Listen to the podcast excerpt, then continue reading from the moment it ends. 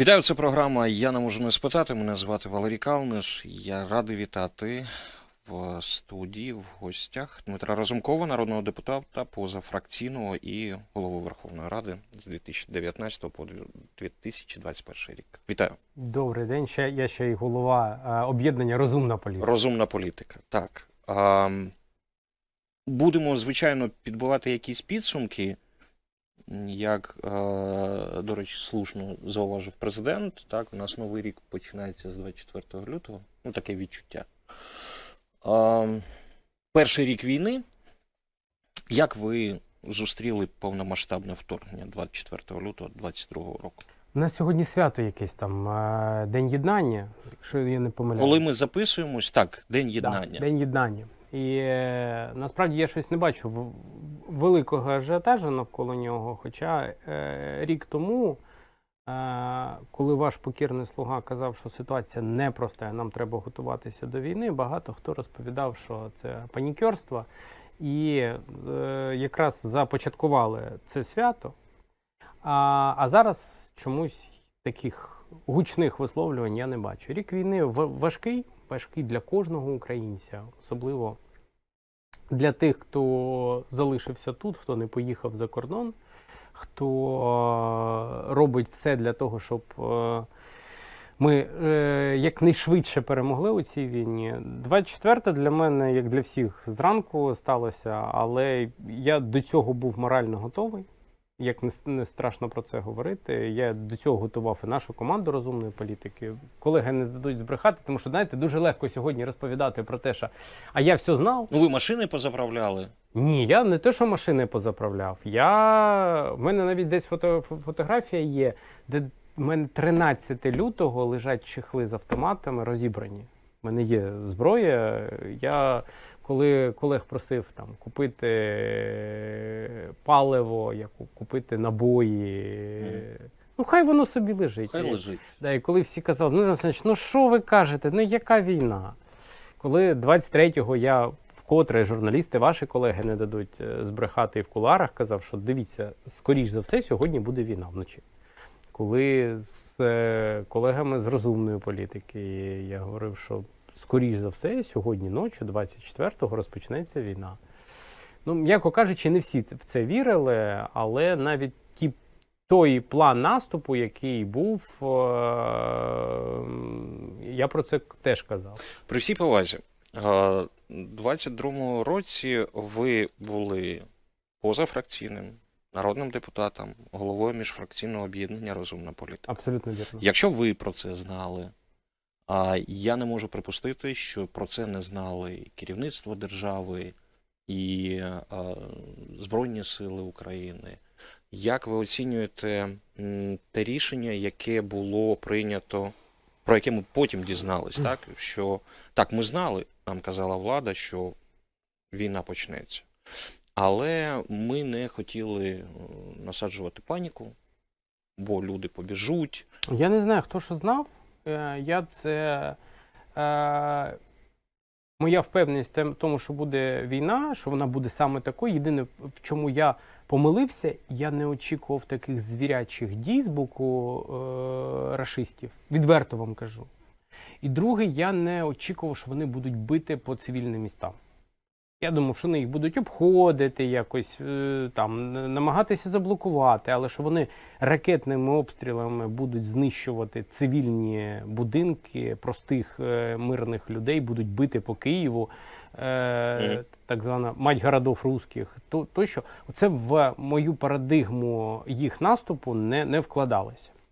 Щодо того, хто що знав, ну не знаю, сьогодні, знаєте, за останні декілька тижнів е, головним ньюзмейкером став Буданов. Так от я з повагою ставлюся до генерала Буданова, я це не скриваю. Він єдиний, хто 22 чи 23 числа на нараді в офісі президента е, про це говорять колеги, які там були присутні з е, різних фракцій. Сказав, що вирогідність наступу з боку е, Російської Федерації е, дуже висока. Всі інші ходили і розповідали, ні, нічого не буде. Ну, тут це тре- треба казати правду. Якщо всі знали про те, що буде наступ, і таким, яким він буде, я не розумію, як в нас перша лінія оборони була по річці Ірпінь. Якщо е, всі знали, то я не розумію висловлювання окремих представників офісу президента, наприклад, того ж Арістовича. За, за це треба буде. Я зараз не про юридичну відповідальність. Знаєте, п- е, перед Богом треба буде відповідати, коли він е, за два дні до війни казав, що е, не панікуйте, розбирайте чемодани, валізи, ні- жодного наступу не буде. Ну, це не просто не, не сіяти паніку, це розхолоджувати суспільство. І потім, коли туди прийшов так званий руський мір, і люди загинули, тому що в них були розібрані валізи, не заправлені машини. Не, не було. е, Я, ми, ми були в Арпіні і вивозили людей ще коли там були е, рашисти. І багато хто розповідав про 10 діб в підвалі. І Ми зараз не говоримо, що було на сході, що в Харкові, під Харковом, на, на окупованих територіях. Просто передмістя Києва, передмістя столиці. Як вони жили, як вони бачили трупи на вулицях, як вони е, як розстрілювали цивільні машини, які могли виїхати за день до того. Мгм. Тому е, я зараз не про юридичну відповідальність, я зараз про відповідальність людей перед людьми. А як вам здається, за цей рік той політичний бомонд, який був тоді- є зараз, вони змінились по відношенню до по розумінню своєї місії, по розумінню планів ворога, по розумінню суспільства. Вони стали, ну я не знаю, наскільки коректно казати, дорослішими. Чи, е, чи все залишилось на тому Я, рівні? я взагалі не люблю формулювання політичний бомонд, тому що, тому що ну, не буває політичного бомонду. Проблема в тому, що у нас багато політиків, а дуже мало е, політичних діячів, державних діячів. На жаль. Е, І війна не додала цієї кількості. Тому що коли політики або люди, які обіймають ті чи інші посади, дозволяють собі красти у армії, яка захищає цю державу, то це не, доро... це не подорослішали або помолодшали. Це або совість є, або її немає. Ну, в мої... е, всі знають, там погана корупція, всі це розуміють. Але корупція є у всьому світі. Питання рівня цієї корупції. І наскільки вона глибоко просочує всю державну машину, весь е, цей механізм.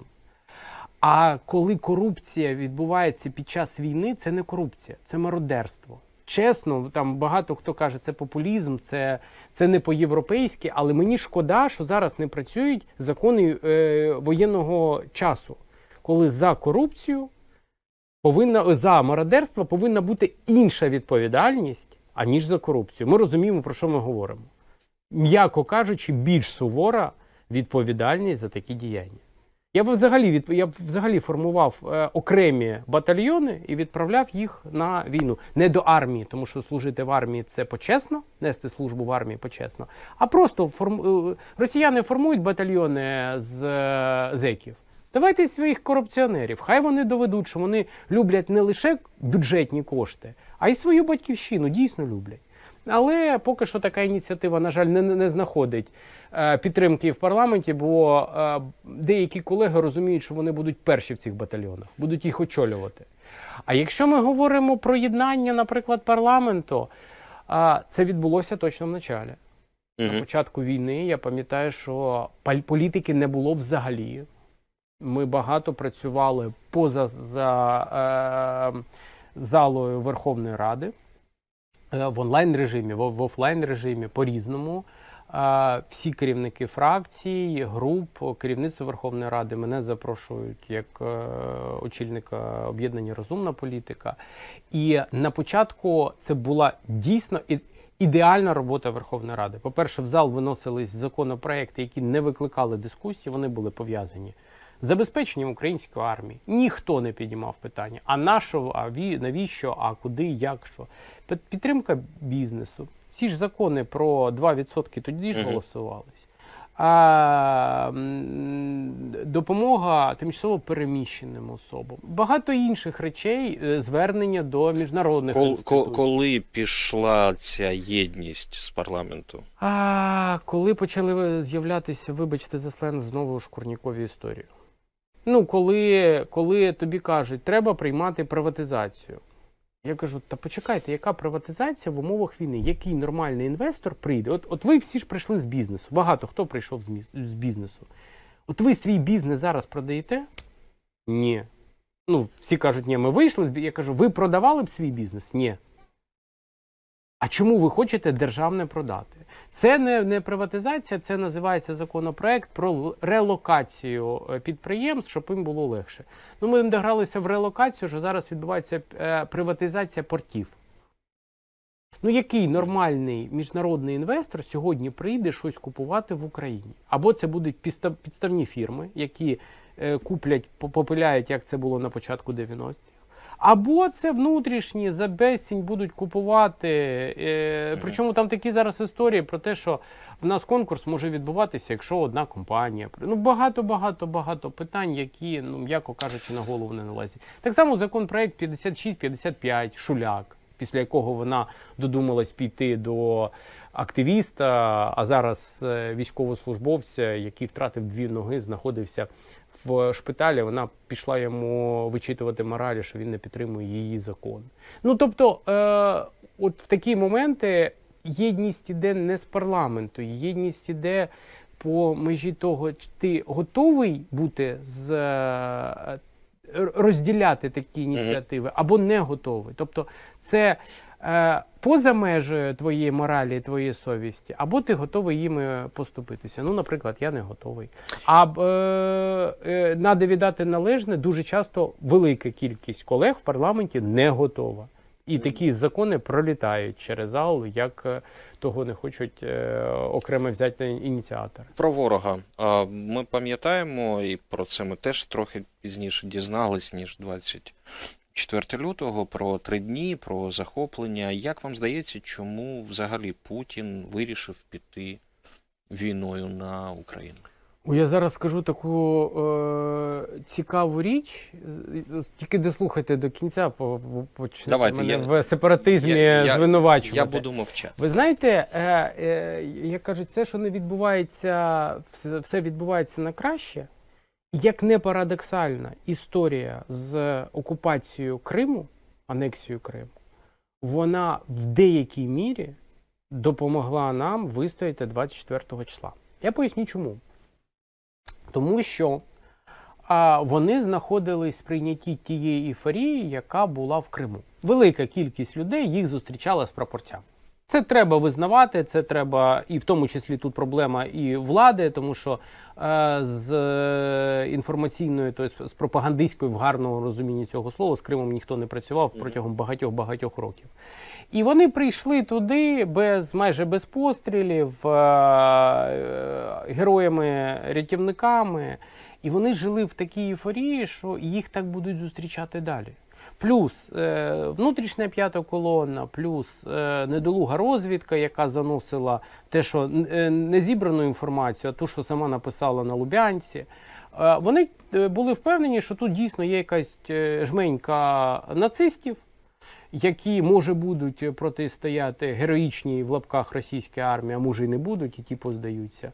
І там купка політиків і все. А люди їх будуть зустрічати. Але коли вони прийшли, то це е, була боротьба народу.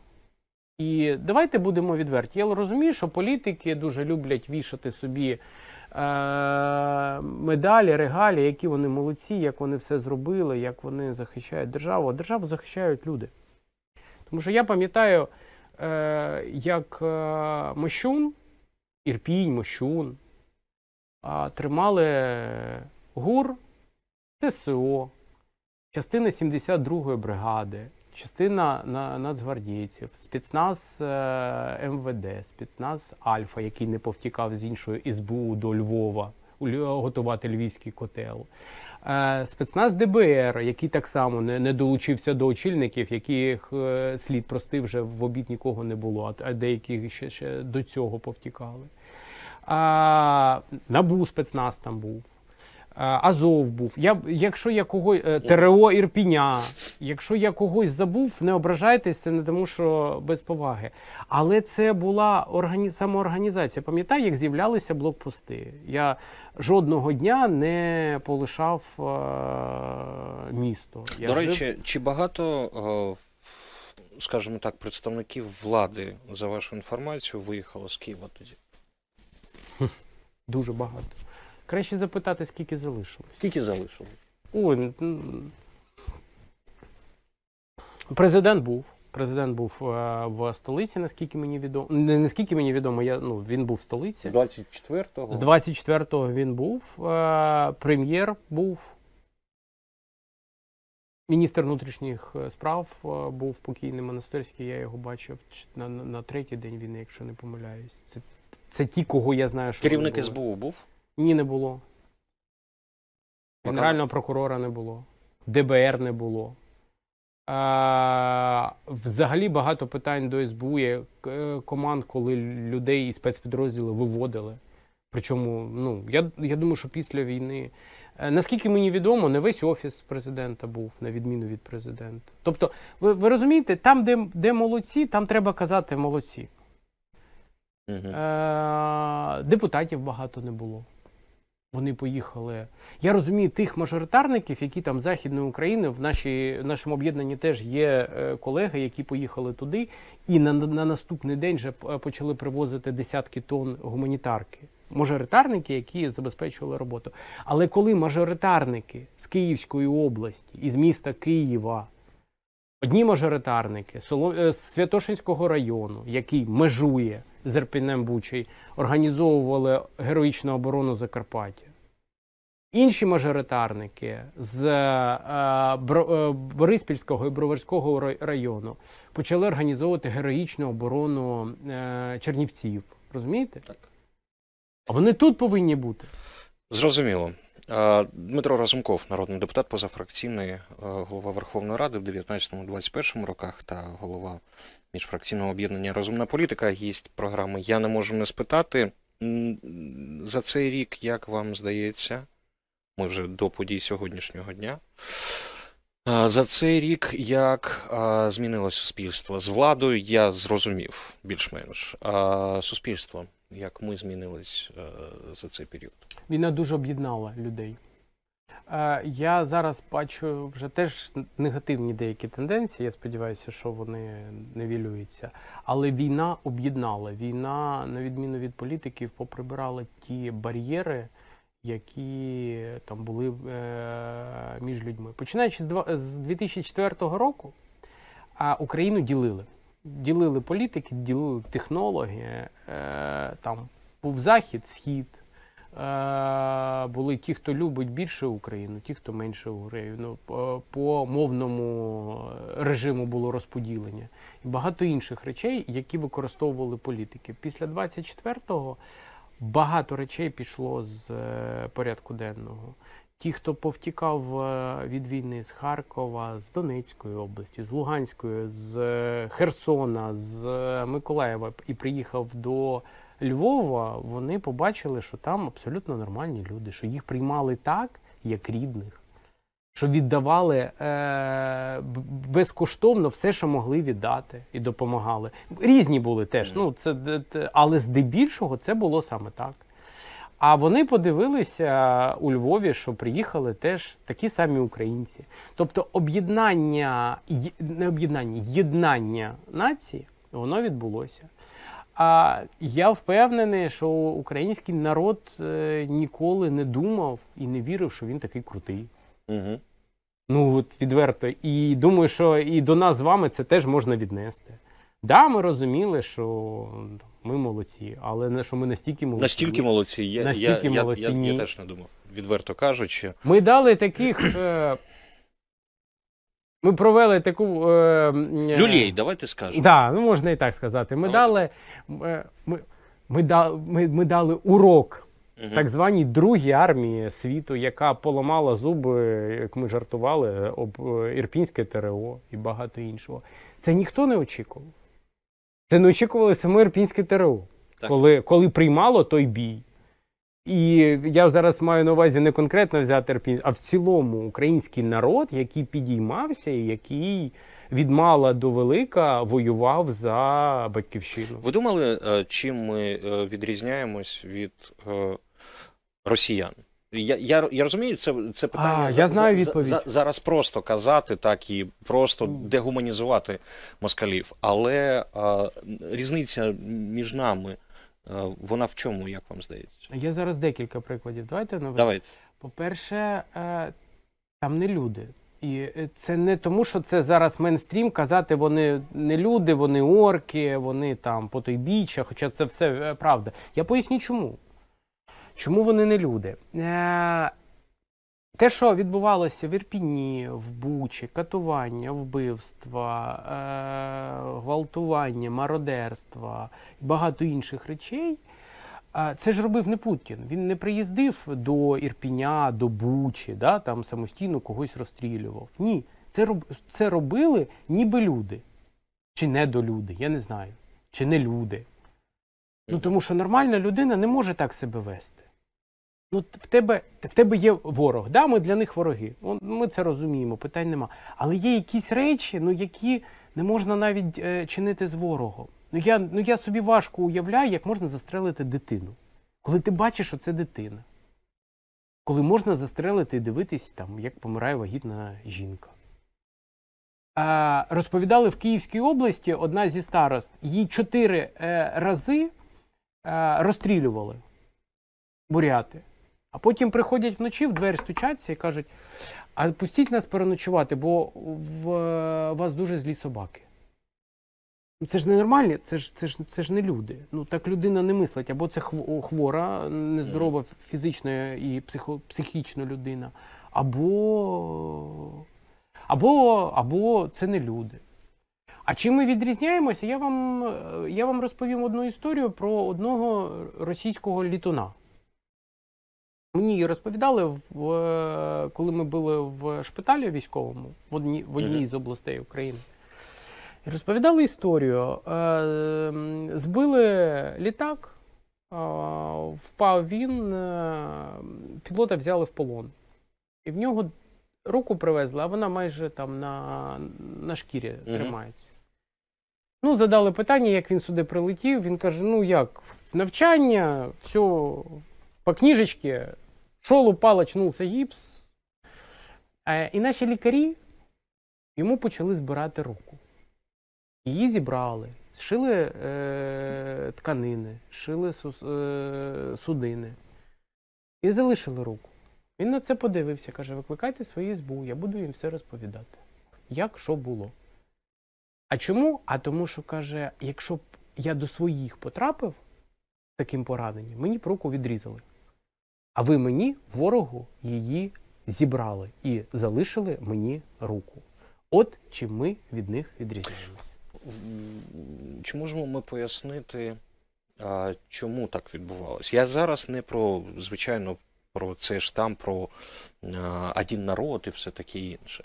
Але вони ж себе позиціонували як розумні люди, в них велика кількість книжок, вони читають, руська культура, всі діла. І, а направду вони дійсно. Де вони читають? Я не знаю, де вони читають. Вони читають Москва, Пітер, е, добре, Ростов, що там, ну, ще з десяток міст ми наведемо. Де вони читають?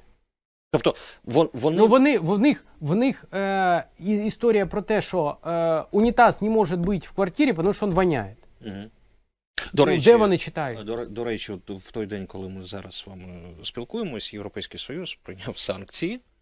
А, і одна з санкцій 10-го пакету ЄС вона передбачає заборону е, завозити з Європейського Союзу до Росії сантехніку.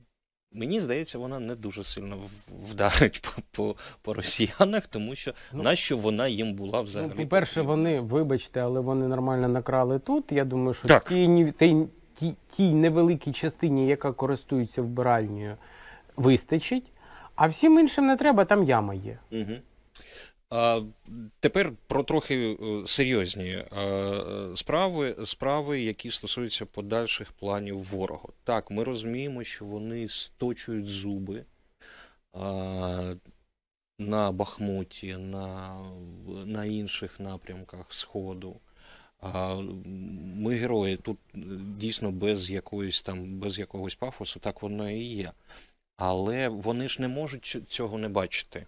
Вони ж не можуть не розуміти, що з Перше, ними не можна далі. повторювати е, помилку 24-22 року. Ніколи не недооцінюй ворога. А, да, завдяки українській армії, завдяки озброєнню, яке ми отримали, ми дуже сильно потрепали е, їх е, армію. Ми знищили багато танків, техніки, снарядів, живої сили, багато. Але їх до черта. Ну, давайте е, говорити правду, їх там скільки? 143 мільйона було чи скільки? Ну так, було. Вони живу, живу силу не рахують взагалі. Ну, хлопці розповідають на фронті, що вони навіть виводять на позиції в посадку, заводять е, е, нових мобіків для того, щоб е, наша арта почала по ним працювати, щоб побачити, звідки Мгм. вона працює. Такий новий варіант контрбатарейної боротьби, виявлення огнівих точок е, ворога. Да? Ну, от, от вам і різ... це знову до різниць між нами. Але це не означає, що сьогодні можна, можна якось там розслаблятись. Ви кажете, ми, вони е, об нас точують зуби. Правда. Але е, нам дуже дорого це обходиться. Тому що коли вони е, втрачають 10 тисяч людей, мені байдуже. Ну, відверто. А коли ми втрачаємо 1, 2, 3, 5, 10 людей, які є цвітом нації сьогодні на фронті, завдяки тому, що там е, е, йде війна, то це в мене, м'яко кажучи, бентежить. От, от в, нас немає стільки людей, і ми не ми ставимося до них як до людей, не так як до м'яса, яке можна кидати.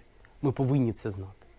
Тому що я думаю, що це теж не завжди і не всі розуміють. Я дуже сподіваюся, що цвіт нації він залишиться і після війни, але ви праві в цьому.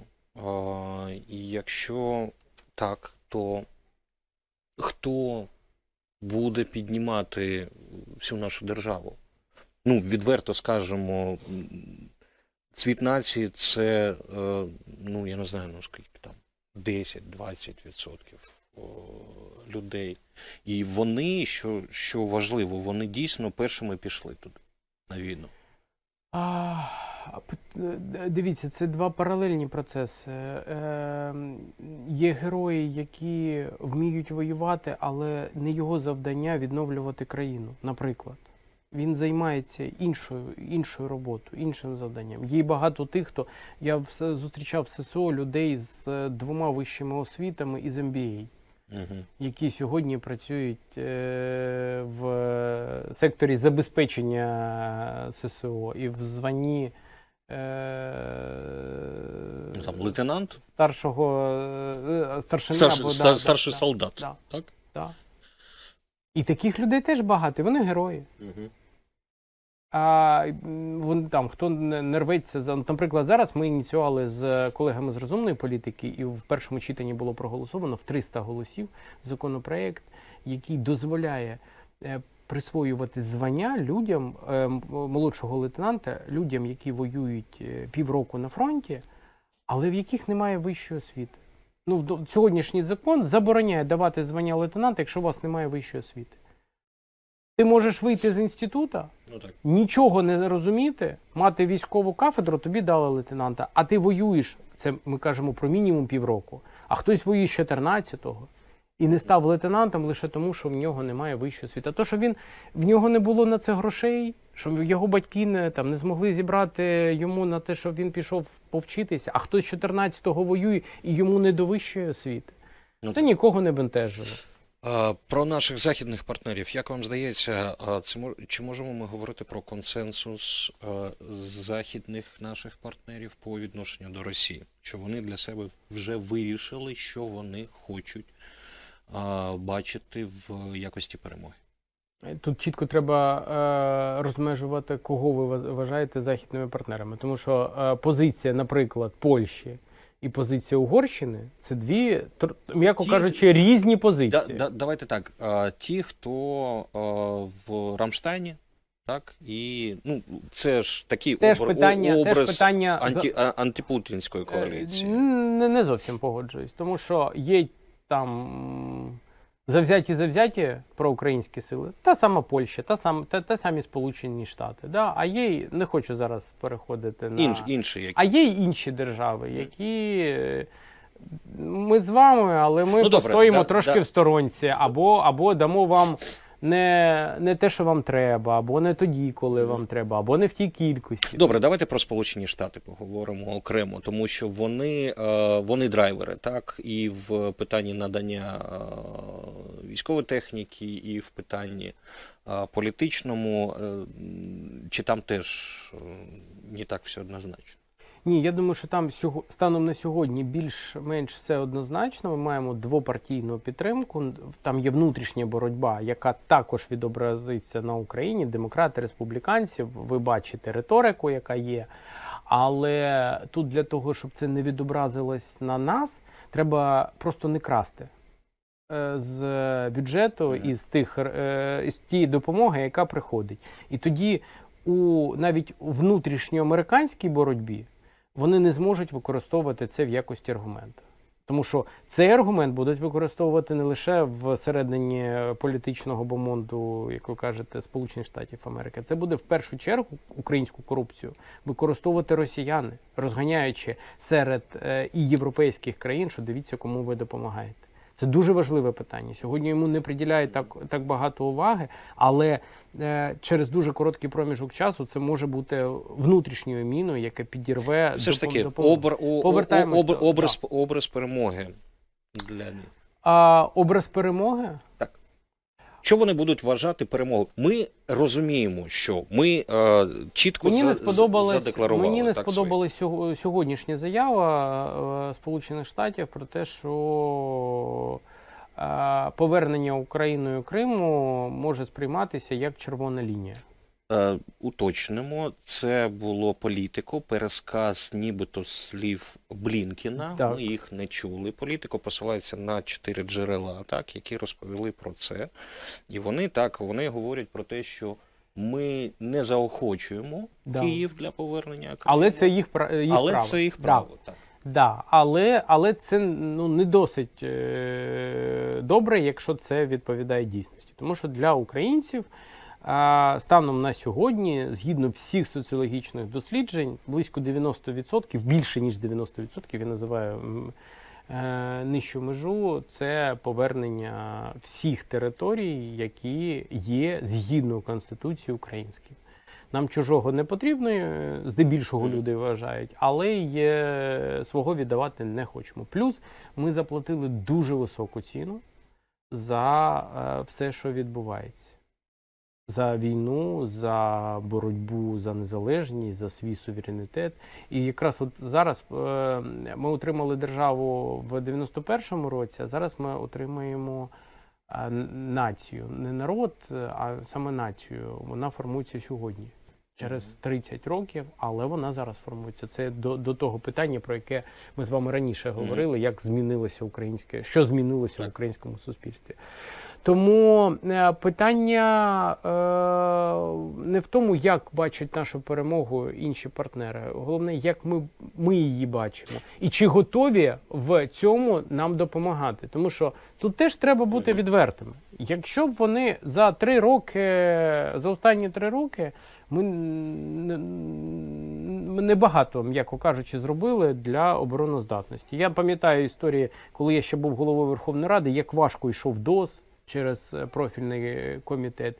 Е, треба подивитися, але я думаю, що відповідає дійсно, що ми не закуповували броніки, каски і багато, багато, багато інших речей, які, які треба було купувати.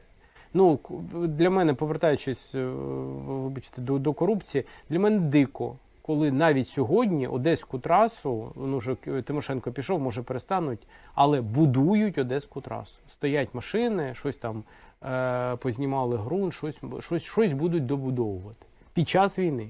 Ну я думаю, що є де е, прилаштувати ці кошти на обороноздатність нашої держави. Але е, без е, е, іноземного озброєння ми б не змогли так ефе- українська армія не змогла б так швидко і ефективно повертати свої території. Тому що героїв в нас вистачає, але герої з голо- з голіруч вони не можуть.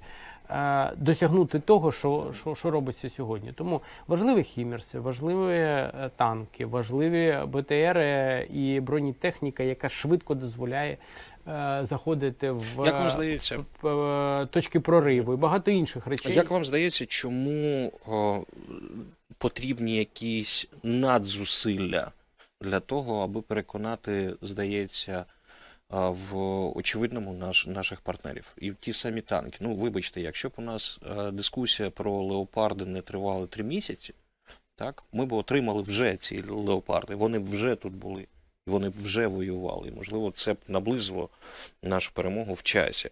Але ми витратили зараз. Ми зайшли на новий трек. Ми говоримо про літаки. Я не знаю, скільки ми будемо говорити про літаки. Так, але коли ті самі британці, там Бен Уоллес, міністр е, оборони, каже, що ну вибачте, ні в цьому році е, ви їх не отримаєте, ну як мінімум від Британії. Ми не знаємо, можливо, Сполучені Штати, ось там Байден буде в Польщі і скаже, що все, ми там F-16 надамо там за півроку, і всі почнуть підтягуватись. Але здавалося, все очевидно, є ворог, є країна, яка йому протистоїть, є країна, якій треба допомогти саме зброєю, якої в нас нема. Навіщо ці е, ну такі е, танці, коли приїжджають дипломати, вони говорять ті самі речі, які говорять, вони чують ті, ті, ті самі речі, наші західні партнери. Вони щось думають. Чому так відбувається? Ну, давайте з іншого підемо. Те, що вони вже зробили, е, повертаючись до, до, до 24.02, якщо б ви їх запитали, чи ви дасте хоча б 10% того, що вони дали сьогодні, вони б сказали ні. Ну, В жодному випадку. Ні, зрозуміло, ми їм дякуємо, але Ні, ні, ні, ні, ні, ні, ні. Я, я маю на увазі, що ми нібито вже пройшли. о, чому я питав про о, образ перемоги? Так ми нібито вже пройшли той період, коли ми. Думали, вагалися, е, міркували, знаходили е, там, е, покладалися на можливість перемовин з Путіним. Але мені здавалось, все, ну все зрозуміло. Але виходить, що не все зрозуміло, якщо нам треба знову Там переконувати. багато внутрішніх питань, там багато економіки, насправді. Внутрішньої економіки, про яку сьогодні вам публічно Мгм. на рівні цих держав не скаже. Там е, внутрішній оборонопром. Ну, е, оборонпром е, тієї ж Німеччини. Ну так.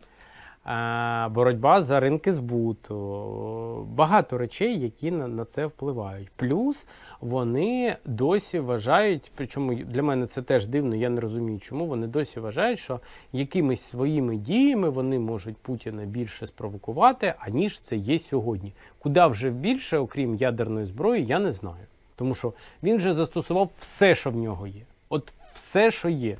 Єдине, що не було застосовано, це тактична або стратегічна ядерна зброя. Але е, вони, е, е, той же Путін і оточення, розуміють, що якщо вони застосують, і це не буде переламним моментом, то їм всі, вибачте, за сленг хана. Угу. А вони, як вам здається, застосують? А тут е, вам ніхто не дасть відповідь, тому що їх дії є алогічними. З точки зору здорового глузду е, логіки, ні, тому що ядерне озброєння це озброєння стримання, а не наступальне або активне. А і воно застосовується лише для того, щоб по тобі не застосували. Ну, наприклад, між Сполученими Штатами і Російською Федерацією вони е, це використовують. А в- для, для наступу воно ніколи не використовувалось, е, починаючи з Другої світової війни, коли воно було застосовано в Хіросімі Нагасакі. Добре, ще раз нагадаю, Дмитро Разумков, народний депутат позафракційний, голова Верховної Ради з 19 по 21 роки і голова міжфракційного об'єднання Розумна політика. Е, З нами давайте трохи про майбутнє поговоримо. А як ми використовуємо війну, чи можна так сказати, ту допомогу, яка надходить нам для того, аби ми змінились на краще? на мій е, погляд, неефективно. Там, там, де було добре, я казав добре, тут вважаю погано. Поясню чому. Треба розділити на декілька етапів. Етап перший. Е, Що ми робимо сьогодні? Верніше, що ми повинні були робити ще ну, не рік, а там, 9 місяців назад, 10 місяців назад. Е, Треба було закладати фундамент для майбутнього відновлення. Е, Я і мої колеги із розумної політики, інші фракції про це говорили. Треба було підписувати е, документи, не просто домовлятися, що там та держава буде допомагати відновленню тієї області, а брати конкретні документи, конкретні меморандуми, документи ви зараз не зробите, і прописувати. А що ви чим ви нам допоможете? Тому що формулювання Я тобі допоможу, коли закінчиться війна. Це одне, а друге, коли є папір, на якому написано Я тобі допоможу відновленням п'яти шкіл, трьох лікарень, 28 кілометрів доріг. Я зараз е, зі стеля беру цифри і пропозиції. 12 дитя- дитсадочків, відновлення п'яти підприємств. Оце е, конкретні дії, що ми з вами будемо робити. Тому що коли завершиться війна, якщо держава не захоче допомагати, вона дасть один автобус, каже: Ну я ж тобі допомогла, як і обіцяла. Ну так. Це перше. Друге, то, те, чого не відбувається Плюс великою, я вважаю, помилкою, недолугістю і неефективністю є е, Лугано. Коли, куди ми приїхали, показали 750 мільярдів. Вони нам задали питання, звідки ви взяли цю цифру, куди вона піде. На що ми їм сказали, ми будемо з вами її, е, цей план е, розробляти. А вони кажуть: а на хіба ви приїхали? Це треба було, щоб ви вже свій план нам показали. А ми сказали, ми з цим згодні, не згодні. Якщо не згодні, давайте щось підкоректуємо, підкоригуємо. А ми е, розробляти разом з вами, так ми тут сидимо. В нас в державах все гаразд. Це вам потрібно, не нам. Не Швейцарії, не Польщі навіть, не, не Німеччині, не, не, не комусь іншому, а українцям, українській державі. Українській. А, друге питання це те, е, що ви задаєте, як ми використовуємо ресурси. Я, ми про це вже говоримо ну, з півроку так точно, і достучатися ні до Кабміну, ні до Верховної Ради, до колег з Верховної Ради ми не можемо. А самостійно там е, розумна політика не може приймати поки що рішення в стінах Верховної Ради. А, була пропозиція частину коштів, які ми отримаємо в якості допомоги. Ну, по-перше, всі повинні розуміти, що це допомога в якості кредитів, які треба буде повертати. Да, вони пільгові, вони на довгий строк. Там відсоткова ставка 1%, 2%, 3%. Це дуже мало для світового, але це кредити.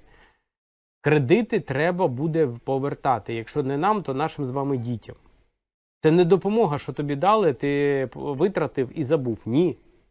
Тому для того, щоб це почало працювати, треба запускати внутрішню економіку, перезапускати внутрішню економіку, допомагати бізнесу. По-перше, поприбирати е, весь тиск, який сьогодні є.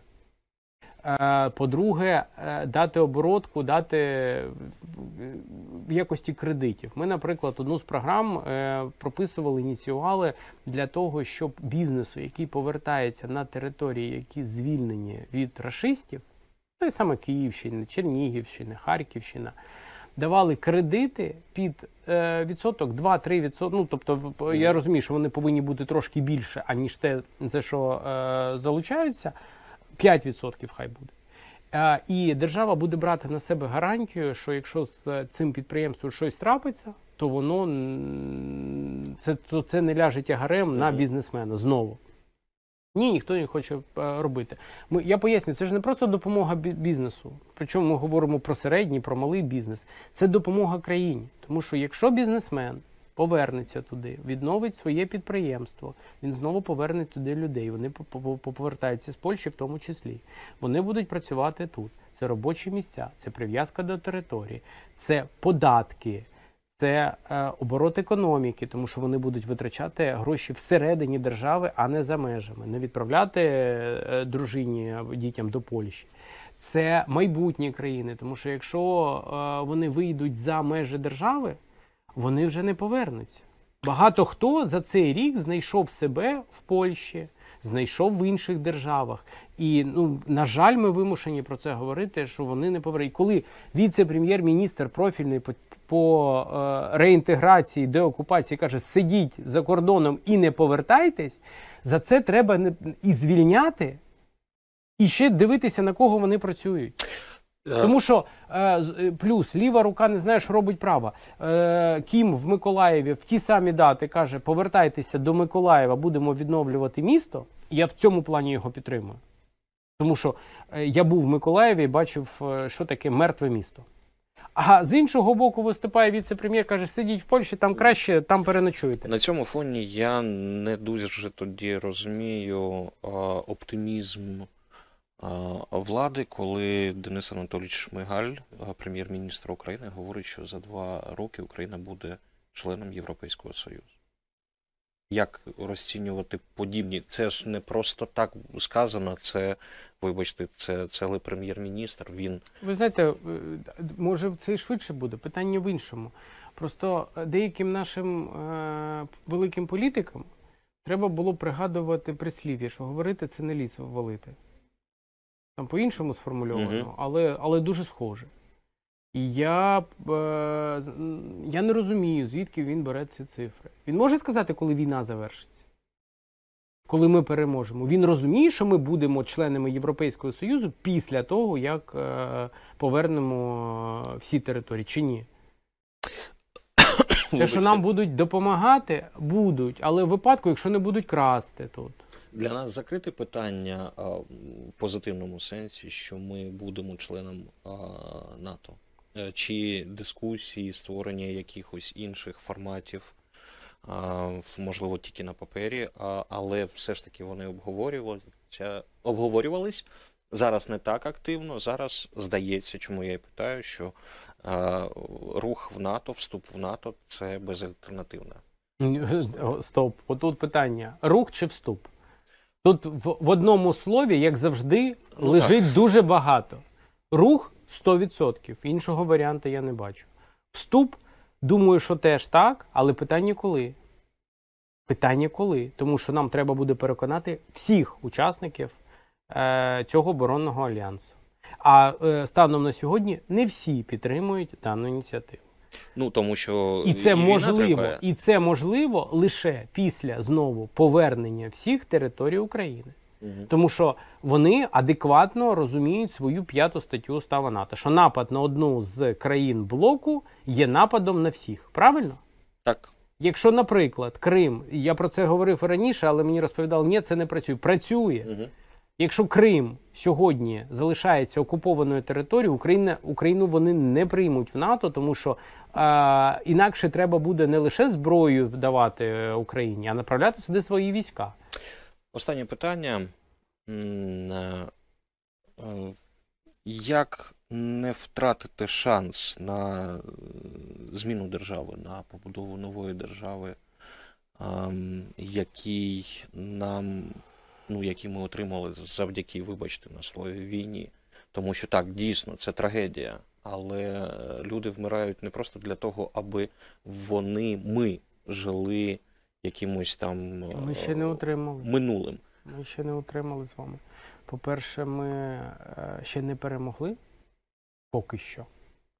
А по-друге, коли е, через рік війни, майже через рік війни, протягом місяця все суспільство колотиться від корупційних скандалів в Міністерстві оборони, в Міністерстві е, Ну, там інфраструктури, не інфраструктури, а в Міністерстві. ем, Соціальної політики. ні, ні, це міністерство колись Чернишова, зараз А, все, все, я, я, Да. я зрозумів. Так. Так Ну, зване е- регіонального розвитку, колишній вже. А коли затримується за міністра, якого пов'язують з прем'єр-міністром в і на закупівлі генераторів, то ми ще з вами нічого не, не завершили. Не, не боротьбу за свою незалежність і за нашу перемогу, не боротьбу з корупцією. І Ви рівень багато сві- говорите про боротьбу з корупцією. Це є той внутрішній ворог, про, про якого А в нас завжди було дві війни. Навіть якщо ви подивитесь, про що я говорив в 19-му, у нас дві війни було. На жаль, вони залишаються. У нас було велике перемир'я в 19-му році. Коли е, чому два ворога? Ворог Росія. Там наша армія стояла і боронили. Другий ворог всередині держави це корупція. Тому Ну, що і вона з- роз'їдає, це як рак. Знаєте, це онко, який ще пускає метастази. Але якщо я кажу про перемир'я, коли в 19-му році було перезавантаження влади, корупція дуже сильно присіла. Пригадайте, як не їхала вся таможня, вся стояла, вся митниця. Бо не знали, куди нести. Ну, тепер знають. А тепер знають. Зараз їдеш? Їде. Це їде. Це, е, і о, це зовсім- Хотілося б ще побачити, куди заїжджає. Так, і останнє з- зовсім останнє питання, воно теж е, буде більш скоріш риторичне. Е, Перемир'я. Добре, воно закінчилось. Зараз чергова війна із Росією і з внутрішнім ворогом. Ми ж переможемо. А в нас іншого варіанту немає. Якщо ми не переможемо, ми загинемо. І е, як держава, і як, якщо не вся, не вся, то більша частина українського, українського народу, української нації, яка хочете це, як хочете це називайте. Мгм. Тому що і е, це не просто патетика, гарні слова, щоб всім сподобатись. Вам є конкретні приклади: Ірпінь, Буча, Гастоміль, е, окуповані території, Ізюм, м, Донецька область, Херсонська область. Ми просто загинемо. Ми фізично перестанемо існувати. Зрозуміло. Дякую дуже. Дякую вам. за цей ефір. Дмитро Разумков, народний депутат, позафракційний, свого часу голова Верховної Ради, а нині голова міжфракційного об'єднання. Розумна політика був гостем програми. Я не можу не спитати. Провів Валерій Калниш. Дякую, що слухали, дивилися. Тримайтеся. Переможемо.